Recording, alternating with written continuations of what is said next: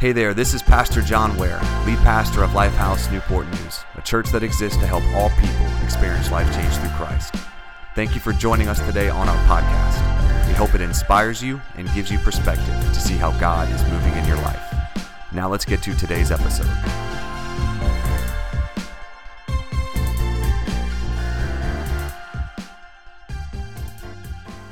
So we started last last week a series called A Beautiful Mess, looking looking at how first off that is one of my favorite phrases, a beautiful mess, because honestly, I believe it encapsulates so much of what life is. It's a beautiful mess. What I said last what I said last week was life is a beautiful mess, right? I had this beautiful family picture done, but any of you that have kids, anywhere from one to like 10 know the absolute hell it is to try to get kids to stare at the camera for more than three seconds. And so, right, we had a beautiful family, family picture that we throw on Facebook and throw on Instagram, and everyone's like, oh, it's so cute, your family's awesome. I'm like, you don't know what kind of hell it went. We went through to get this picture taken, right? It was a beautiful picture, but it was a mess getting the picture done, right? Life is a beautiful mess, but also, do you are a beautiful mess. There are beautiful things about you, and there are and there are messy things about you. We are all a combination of beautifulness and messiness. We also saw last week how God works in beautiful, messy ways. I referenced that one particular miracle Jesus did where, where, where this guy came up to him blind and said, God, and, and said, Jesus, heal, heal me. Instead of Jesus just putting his hand on him and praying for him, Jesus spit in the dirt made some salve and put it on, put it on the guy's eyes, rubbed like rubbing dirt into his eyes, and said, Go and wash up. And the guy went, washed up, and he came back healed. Many times, the way we see God working is in beautiful, messy ways. But then we also said, if life is a beautiful mess, you are a beautiful mess, the way that God works is a beautiful mess, why are we surprised then when God's church is a beautiful mess? Think about it. There are things about the church, not just this church, but, but the church in general that are beautiful and things about it that are just messy. And some of you have experienced a lot of the messiness in the church. Some of you have experienced its, its beauty. But some of you are shocked by the church's messiness. And I just want to say you shouldn't be. You shouldn't be shocked that you've got imperfect people serving a perfect God, and God's church is made up of beautifully messy people that serve a beautiful God right? So, so look, we should not be surprised. But the point of, of this whole series is this I want you to get a vision for what the church is and how God ultimately sees the church. And today we're going to dive, dive, dive in and we're going to talk about what kind of relationship does Jesus want to have with his church? Not just a church, Lifehouse, but the church, capital C. What kind of relationship is that? Because honestly, if you were to think about it this way, where if Jesus was in, like, let's just say, uh, is, let's just say you were Jesus. Okay. Try to put yourself as being Jesus, okay? And let's say the church was your wife. So think, think about the church in general, whatever your view of the church is. Like think about the church throughout history, the crazy stuff it's done, the crusades. I mean, you know, it's like all, all of these things that, but like think about if, if your partner was as crazy as the church was, and as fickle as the church was, and as up and down as the church was. Like, what would be your response? Because, like, here's the thing, right? I know this. I know how some of, of y'all get, like, how y'all think about your spouses when, when they're even a tad bit fickle. You're like, you crazy, get away from me. Like, I don't want to be with you. Like, you know, you know, I got to find some, somebody else, right? So honestly, whenever we think about how does Jesus view the church, it's like, why hasn't Jesus given up on it yet? Like, why hasn't Jesus just said, y'all crazy?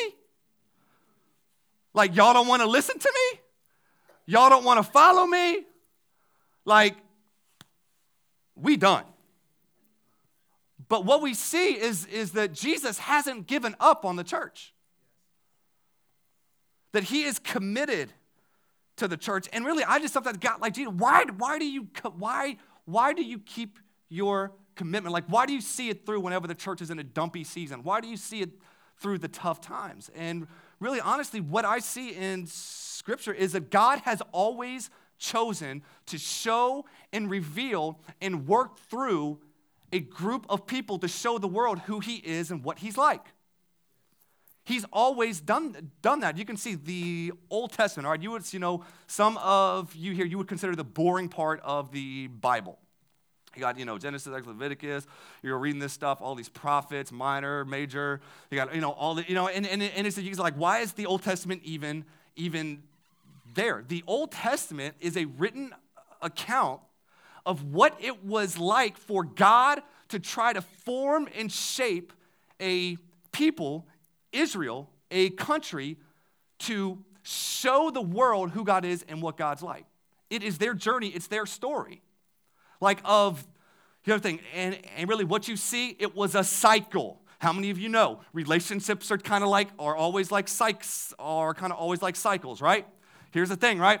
Israel, they would follow God. God, we love you. You're amazing. Oh, you're, you're God. We don't want any of them foreign gods. We don't know. And, and then they got haughty and puffed up and built up and said, oh, all of this blessing we have, it's because we did it.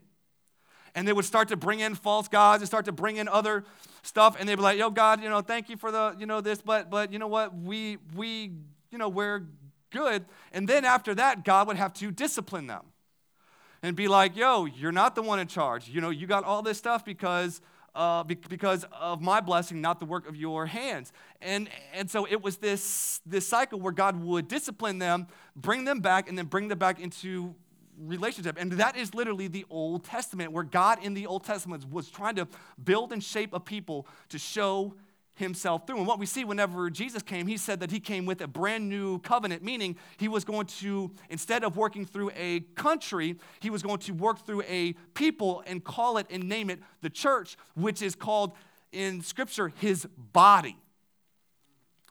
His body, meaning you want to know how people are going to know who Jesus is it's going to be the, the church is the physical expression and the physical representation of a person and God that cannot be seen. The, the, here's the thing the church is supposed to be the hands and feet, the body of Christ, and we are to share and show God's, God, God's love. And God said, and Jesus said, through the church, I'm going to let the world know who I am. 1 Peter 2, 9 through 10 tells us, tells us this. This is, is Peter. And, and Peter, everyone knows Peter, right? He, he was one of the, the, uh, the apostles of Christ.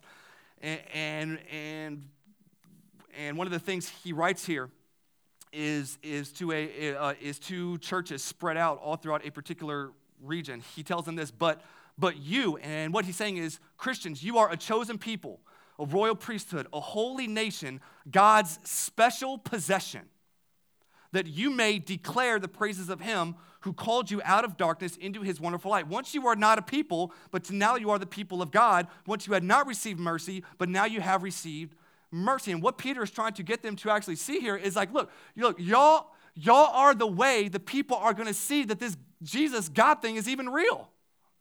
How many people have turned their backs on, on Jesus because of the church?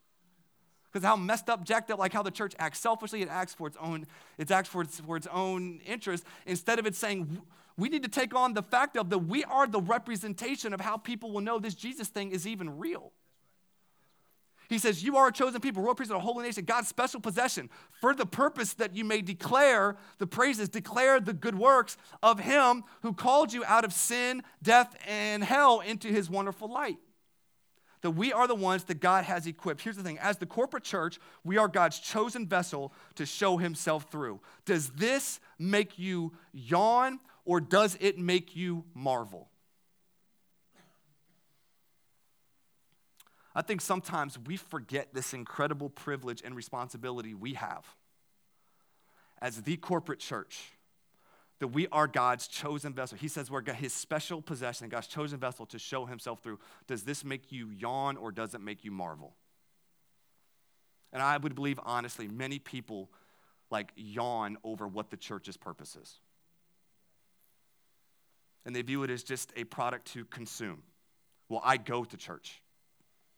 I go to church. Uh, I just left the church. Yeah, church, you know, church, church, church. And we talk about Jesus' bride like it was some past girlfriend. And we take Jesus' special possession and we treat it with, with contempt and we just yawn over it. E- Ephesians 3, this is what Paul says. He says, His intent, God's intent, was that now through the church, the manifold wisdom of God should be made known to the uh, world. Basically, what he's saying here is, is that God is going to take the, the, the church, and through the church, it's, it's going to be God's wisdom to the world. Do you think the church is God's wisdom to the world right now? That, that through his intent was now through the church, the manifold wisdom of God. I, I just think that, and I'm asking, one of the things that I love about our, about our church here is that we are a church from what I've seen, we're not perfect. We've got our flaws. We've got a lot of stuff that we that, that we got to get better, right? But at the same time, one of the things I love about this church is we try to, to, to make the main thing the main thing. I say this all the time. The main thing is keeping the main thing the main thing. I'm not stuttering. The main thing is to keep the main thing the main thing, right? Where here's the thing churches, I've seen churches fight over the dumbest crap. But in the light of eternity doesn't mean nothing. It doesn't, it's, it's not, it's not, it's not reaching people. It's not reaching out. It's like if, if we have sideways energy as a church, it keeps us from our original purpose, which is saying we are called to be a people to share and show the love of Jesus to a lost and dying world. But, but honestly, what you see is we are a church full of people fighting over the stuff that in the light of eternity doesn't mean a daggone thing. And what I love is that we have a church here that we are trying as hard as we possibly can. We have a core value at this church that says this it's not about us. Mission will trump preference every time. What, what, does that sim, sim, what does that simply mean for us? We want to stay focused on what Jesus is about and what his agenda is for the church instead of what our agenda is for the church. And many times it's fighting over the stuff that in the light of eternity doesn't matter. How many churches have fought over, like, we want this worship style, we, we want this color carpet, we want this kind of, we want this kind, we want this kind, instead of saying, God, what kind of church do you want us to be that reaches people and shares and shows the love of Jesus? So, but, but here's the thing do, do we marvel at the fact that God has chosen the church to literally be his expression to the world? Do we yawn at that or do we marvel? And my prayer today is, is, is, is that as we dive in, we would marvel at that fact. The kind of relationship that God has with his church, Paul, when he was, when he was trying to describe what kind of relationship is this, the best uh, analogy he could give is marriage. He's like, okay, guys, like, he's like, church, okay, I'm gonna try to describe to you what the relationship is between Jesus and the church. Like, and I mean, and what he actually says is it's kind of mysterious, but then he says the, the only physical expression, the physical example that I can give you of what the relationship between Jesus and the church should be like is a marriage. And he talks about this in Ephesians chapter 5 where he's talking to this church he planted in the city of Ephesus. And, and like as he's trying, and, and what he's actually going for here is he's talking to a brand new church, brand new believers, and giving them guidelines for, for how Christian households should be. And when he's giving the guidelines for for how Christian households should be, he throws in there some of the relationship or how or, or some of how the relationship should be between Jesus and the church. He's kind of like, I can't talk about one without talking about the other. So so this is what we're going to do. We're going to dive into Ephesians 5, and we're going to do about 15, uh, uh, about 15 verses here, and we're going to actually land here. And today, you are going to get practical marriage advice because I can't not talk about it in this scripture, mixed with how Jesus views his church. So today you're getting a double sermon. Today you're getting a two for one deal. Today we are like, what, what is that one app? Groupon. Today is like your sermon Groupon.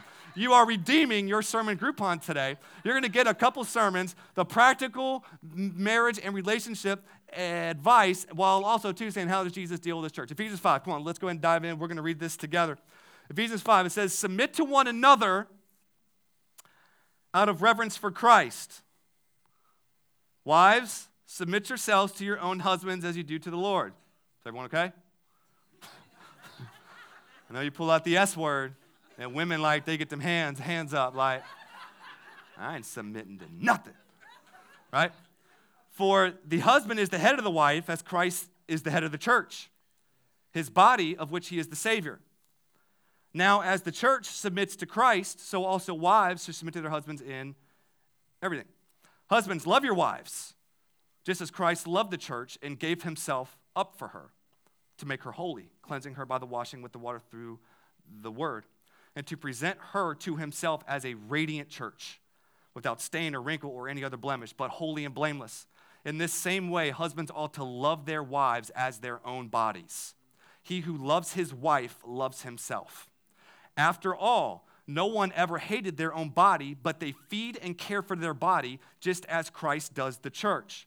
For we are members of his body. And then he busts out Genesis 2 here. He says, For this reason, a man will leave his father and mother and be united to his wife, and the two will become one flesh. Then he says this this is a profound mystery. He basically like, I don't really know a lot about it, but I'm telling you what I know. he says, But I am talking about Christ and the church. However, each one of you must also love his wife as he loves himself, and the wife must respect her husband. There's a lot we can dive into here. But here's the thing. First off, I want to talk about practical practical marriage advice here that Paul gives in relation when talking about the comparison between Jesus and the church. First off this. In verse number 21, we see it's about mutual submission. A good marriage is built on mutual submission. Now, I know if you grew up in church, you, you might have probably heard wives need to submit. Maybe you heard that. And honestly, I've heard many pastors preach verse 22 without going back to verse number 21, which is the one right before it. It says, Submit to each other because we both submit to Christ. He says, submit to each other. And then it goes in from, from that point into the practical ways it looks like for each the husband and the wife to submit to each other. But he says it's about mutual submission. I say this all the time marriage is, is a submission competition. It's a submission competition. It is built on t- two people saying, I'm going to come in and it's not about me. I say, I want to, how can we make this work? But here's the bottom line right after that, it says in verse number 23. Can we, can we put that up, please? It says, For the husband is the head of the wife, as Christ is the head of the church, which is his body, of which he is the Savior. Here's the thing, right? This word head has been totally misinterpreted. Whenever we, we sometimes see that, we think better than. We think, you know, you know, we think more important we think has more value. Let me tell you what that word head actually says in the Greek language it means responsibility. Go back. Husbands, you are responsible. Got one guy. I give that an amen.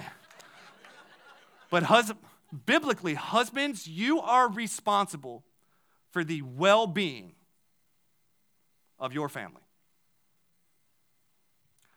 Think about it in Genesis 3, whenever Adam, Eve, sin, sin came, Eve, she took the thing, Adam was sitting there watching her, he's like, Yeah, just go ahead and eat it, whatever. Whenever that was going on, who did God ask for when the sin came into the world? He said, Adam, where are you? He didn't ask for Eve, the one that did it. He asked for the one that was responsible. And that was his, and that was the husband. Men, you are responsible. You are the head. God sees you as being the leader of your family and you are responsible. Head does not mean better than, it means you are ultimately before God held as the you can't delegate responsibility. You can delegate blame if, if you want, but you can't delegate responsibility before God. For so long, we've thought the men are supposed to have this special privilege. Men are, you know, and, and, and really, unfortunately, in the church, I think we've almost seen this, this played out, you know, well, I wouldn't say well intentioned men, but here's the thing men that wanted to see this the way that they wanted to have, have taken that, that word head and thought that it meant dom, domineering. And the kind of leadership men we're supposed to have in our homes is not domineering, it's meaning we are responsible for the health, well being, and flourishing of our family. Second, husbands, you are to lead with love sacrifice and submission. Ephesians 5:25 says this here it says husbands love your wives just as Christ loved the church and gave himself up for her. Basically saying men your leader is Jesus. It's not GQ magazine. It's not Total Fitness. It's not a blog online. It's not your best friend giving you bad advice of what their wife did and how their wife acts and all this stuff. Your leader is ultimately Jesus. And Jesus took the responsibility. Jesus went first, saying, Men, your example is Jesus. That's why I say this. Like, y'all need to read about Jesus. If y'all like, where do I read in the, in the Bible? The Bible's a big book. Start in Matthew, Mark, Luke, and John, preferably John, and read and read about how Jesus dealt with people that didn't that did not like him. Read how Jesus dealt with people that turned their backs on him. Read how Jesus treated people that didn't like him. Read and find out about Jesus cuz men that is your example. He did not wait for the church to get right to lay his life down. Jesus did not have responsibility, but he took the responsibility that was yours. He laid his life down. Here's, here's the thing, right? I need a couple. Paul and Bernita, come on, come on up. You guys are just a beautiful couple. Come on up here. Give it up for Paul and Bernita. I want to illustrate this for you.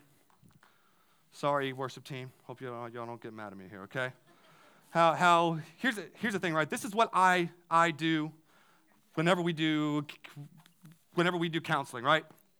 Most relationships start off, y'all are just, be a little more loose, man. I'm like, see, no, no, no, look, look. Most relationships, they start off like this here face to face. You're dating, looking into each other's eyes, focus, attention.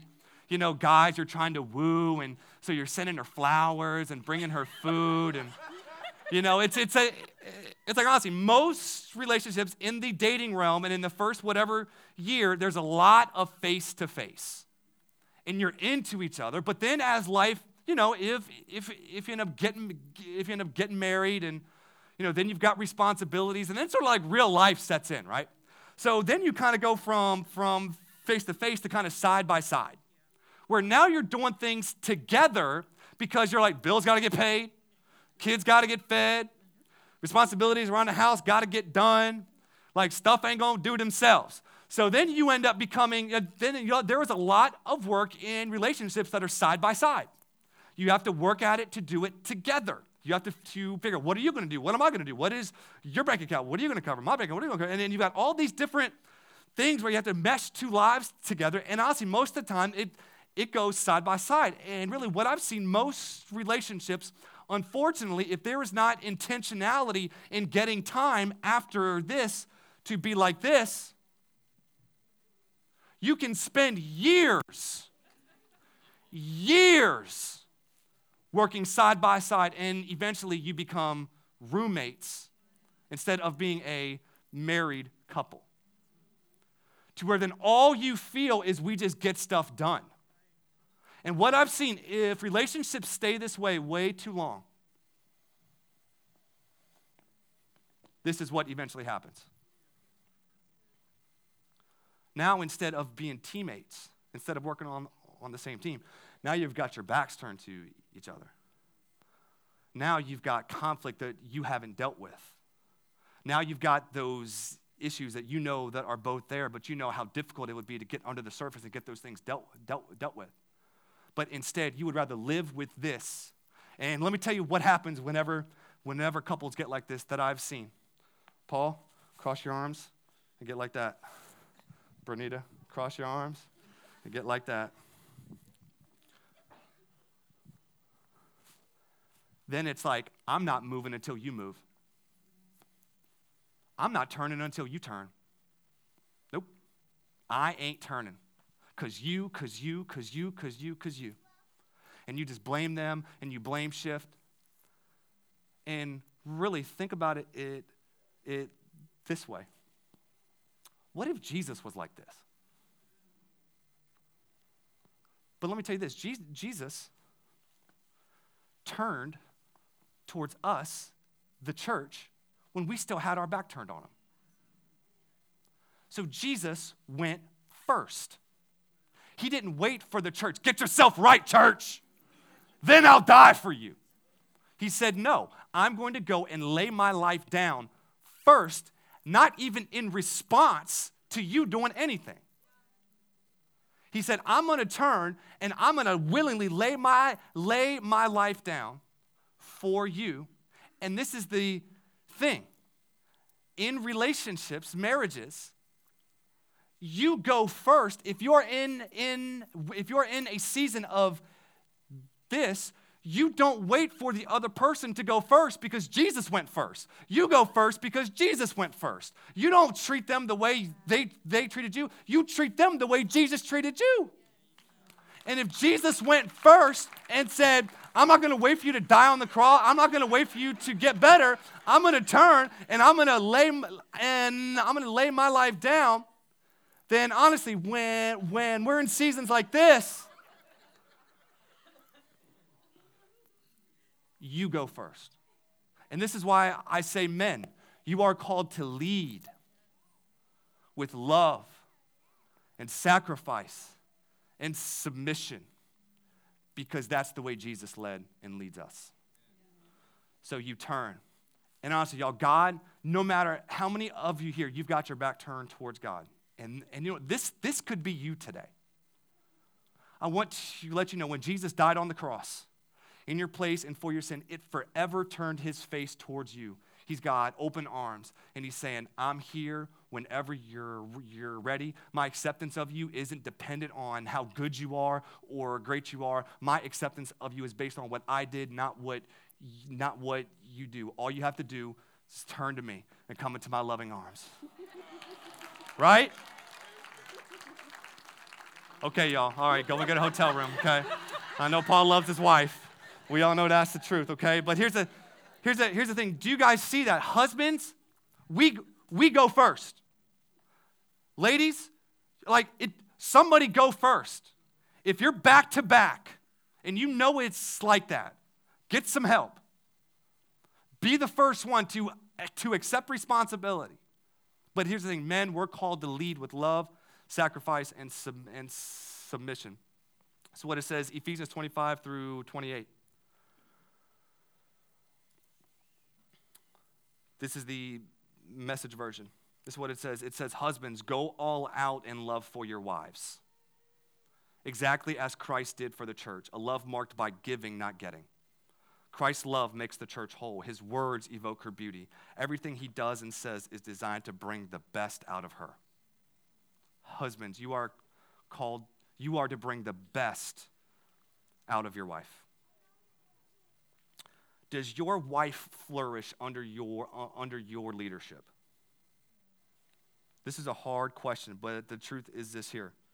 You are called to cherish her, steward her, make her feel like she is the most important and special woman on this planet. And let's just be honest, what ends up happening, dudes, let's just be honest, dudes, we, you know, we get her, marry her, and what can happen many times is then we stop wanting, then we stop dating her. We stop wooing her. But the thing is this do you create an atmosphere where she feels safe? Do you create an atmosphere where she can be vulnerable? Do you create an, an atmosphere where she feels safe to, safe to share her opinion? can she even share with you whenever she doesn't feel safe? Because here's the thing: is your wife suffering under your under your leadership? Because ultimately, man, you are responsible to bring out the best in your wife. And these are hard, hard questions, y'all, that honestly might evoke you getting some help. Maybe you've been putting off counseling. Maybe you've been putting off dealing with those issues. You say things like, we don't have time, we can't afford it, you know, we've, we, we've gone too far. Y'all, that is not true. That's a lie from the pit of hell, of God wanting to see healing and restoration come into y'all's relationship. Wives, where, where my wives at? Talk to the husbands a little bit. Let's, let's talk to the wives a little bit. Ephesians 5:22 it says wives submit yourselves to your own husbands as you do to the Lord. Wives submit to your husbands. Now let me talk about this word submit because y'all like I said you throw up fisticuffs when that word comes up because that word has been so abused and so misused. Submission is not being silent. Submission is not being quiet. It's not not sharing your opinion. It's not whatever you say, honey, whatever you say goes. It is simply this it is a response to the trust you have in your husband. Here's, here's the thing we submit to Christ. The church submits to Christ because of the sacrificial leadership that we see from Christ. And let me tell you, men, it can be scary for a, a woman to practice this verse. It can be scary for her to submit and trust a man enough that she trusts and believes this guy will give his life. This guy will always, this, this guy wants the best for me. That can take a while for women to trust. Here's the thing this takes time and it's built over time. So, so here's the thing men, are you creating an atmosphere and an ecosystem where trust is being built and where your wife knows she knows you would lay your life down for her. She knows she can trust. If she submits to you, she knows you're going to make choices and decisions that are for the betterment of each of you, not just your own self. Submission is not being quiet, submission is a response to sacrificial leadership. It's saying, I trust your leadership. And there will be times, and there will be times, ladies, where you will not completely understand a hundred percent. But here's the thing: that doesn't mean you you be quiet. Doesn't mean you just follow your husband. It means you you work together. You work together to find a solution, to find a way. You work side side by side, but lead to a solution that leads you to be face to face. Also, too, it says this here, Ephesians 5.33. Um, wives, respect your husbands. However, eh, and this is what it says, Ephesians 5.33. It says, however, each of you must love his wife as he loves himself, and the wife must respect her husband. Wives, let me tell you how guys think. Guys think in terms of teams. Is, I mean, mo- I mean, I'll say most guys like we think in terms of, are you on my team? Like, are we on the same squad? Do I know you're on my team? And really, whenever I think of respect, I think res- respect is letting your husband know that you're on his team. And what do teammates do? Teammates cheer on their team. Let me tell you this men, we need some cheering. Like, we, we need to be told, like, some of the time, you're doing a good job. We need to be told some of the time, honey, I respect the fact that you're putting in 12 hours every day, five hour day. I mean, thank you for providing for us. Like, we got to know that we got a, cheer, a cheerleader that can see and notice what we're trying to, to do. And, and some of y'all say, well, I ain't got no respect for my husband. None. None. And you can kind of say, I don't, do you know what? Here's the thing. If you don't have any respect, find something to, to compliment him for. Because let me tell you, will not change, change him. Nagging and degrading will not change your husband. Let me tell you that. Respect is saying, I'm going to notice something good you're doing. If the only thing you, that your husband does well is cut the grass, tell him, this is the best grass in the neighborhood. Here's the thing every, every Sunday, man, like, you know, I'm emotionally needy. After I get done preaching, I go back to my wife. And I'm like,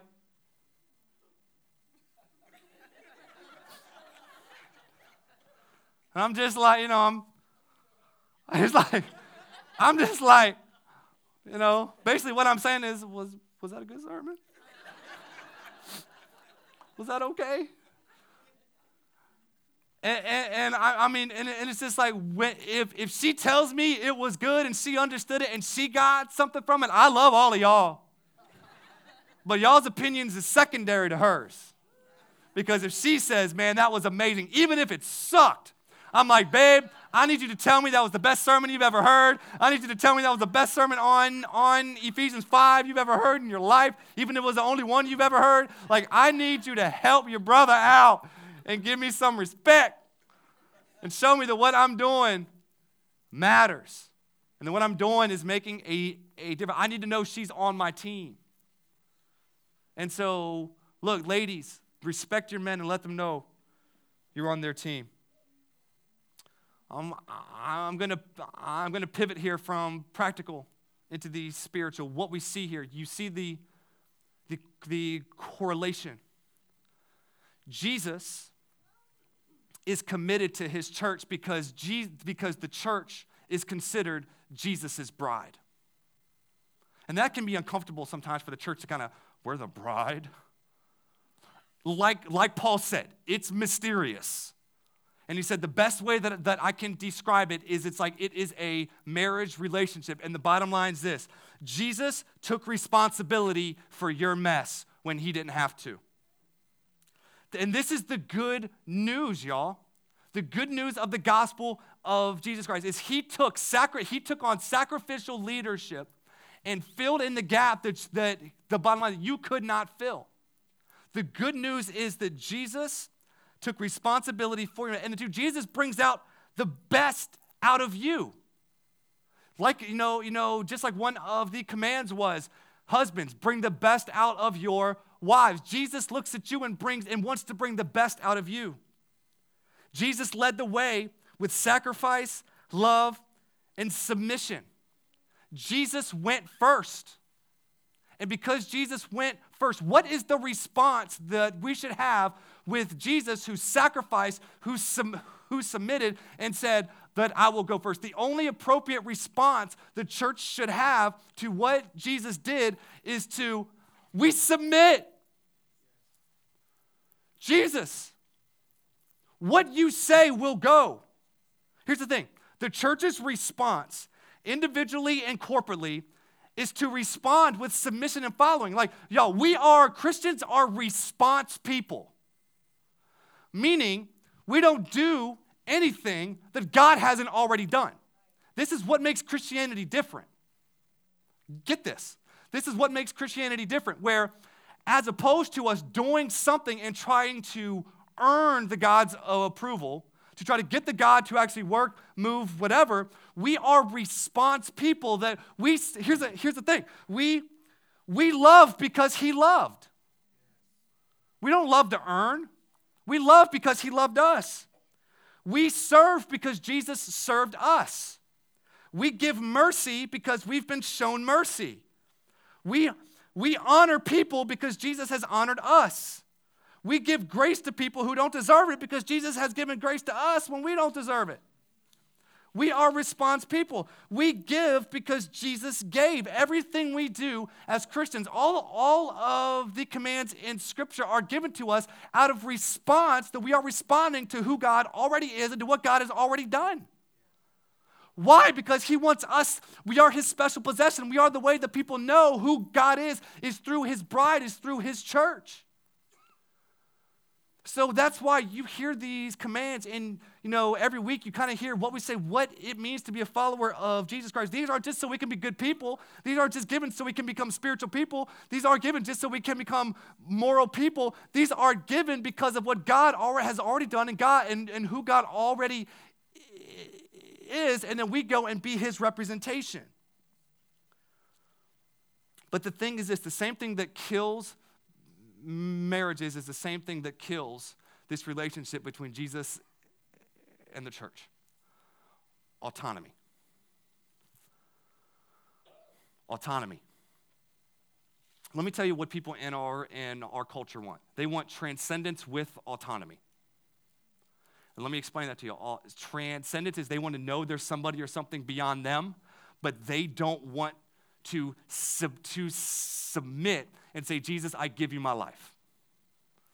Is the apocalypse coming? What's going on? I'm, I'm, I'm just kidding. The zombie apocalypse. No.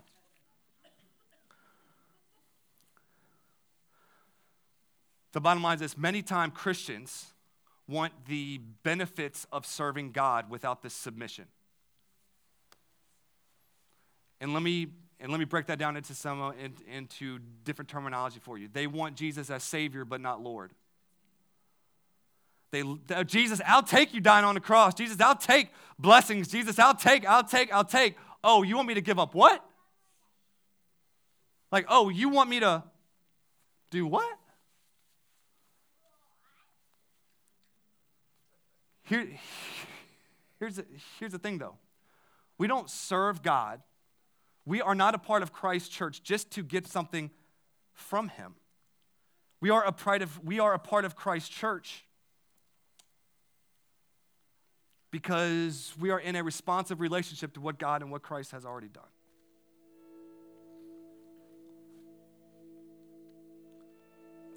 You need to know today that Jesus is committed to you. He is committed to his church. And I hope that doesn't make you yawn. I hope that makes you marvel.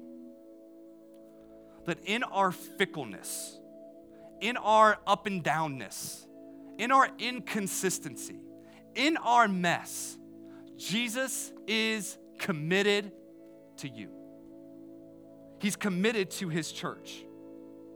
And the only response that I think we should have in response to his commitment with us is unrelenting commitment back to him not to earn anything, but it's we submit because he sacrificed and we see there's nothing he won't do for us. Why do we struggle so much with submitting anything in comparison to what God has already done?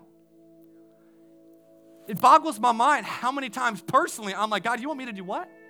Oh my God. But does anything compare to what Christ has done for us?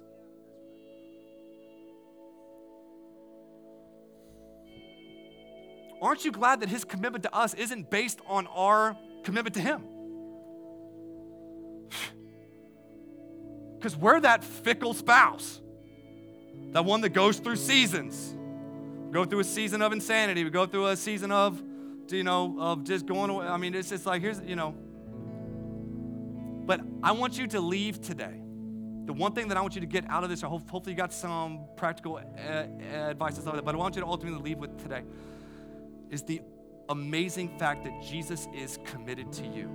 And he's laid his life down as a payment, as a down payment. Basically, basically saying, look, I want, I'm just not to tell you I'm committed. I'm to show you that I'm committed. I'm to give my life. And our response as a church cannot be autonomy. Our, our, our response as a church has got, has, got, has got to be like, I submit to him. And here's the thing this can be in different, in different ways. Maybe there are things in your life you know you have been holding back from Him, and today you need to submit those and lay those down today.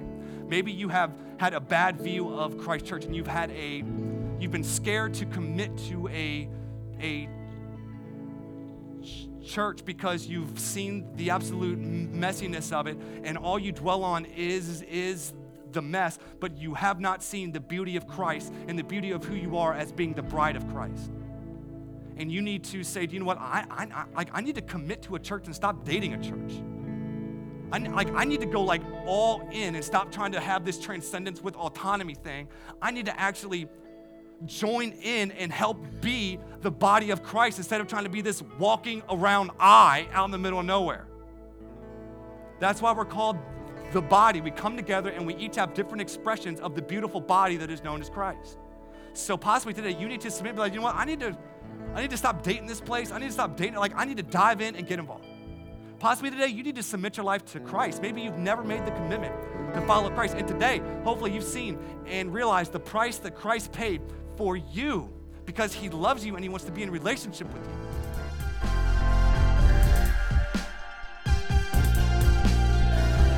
Thank you again for joining us on the Lifehouse Newport News podcast. If you're ever in the Hampton Roads area, we'd love for you to join us at one of our live worship experiences at 9 a.m. or 10:30 a.m. at the Regal Kiln Creek movie theaters. Until then, feel free to check us out at www.theaterchurchnn.com or on any social media platform. Thank you so much, and God bless.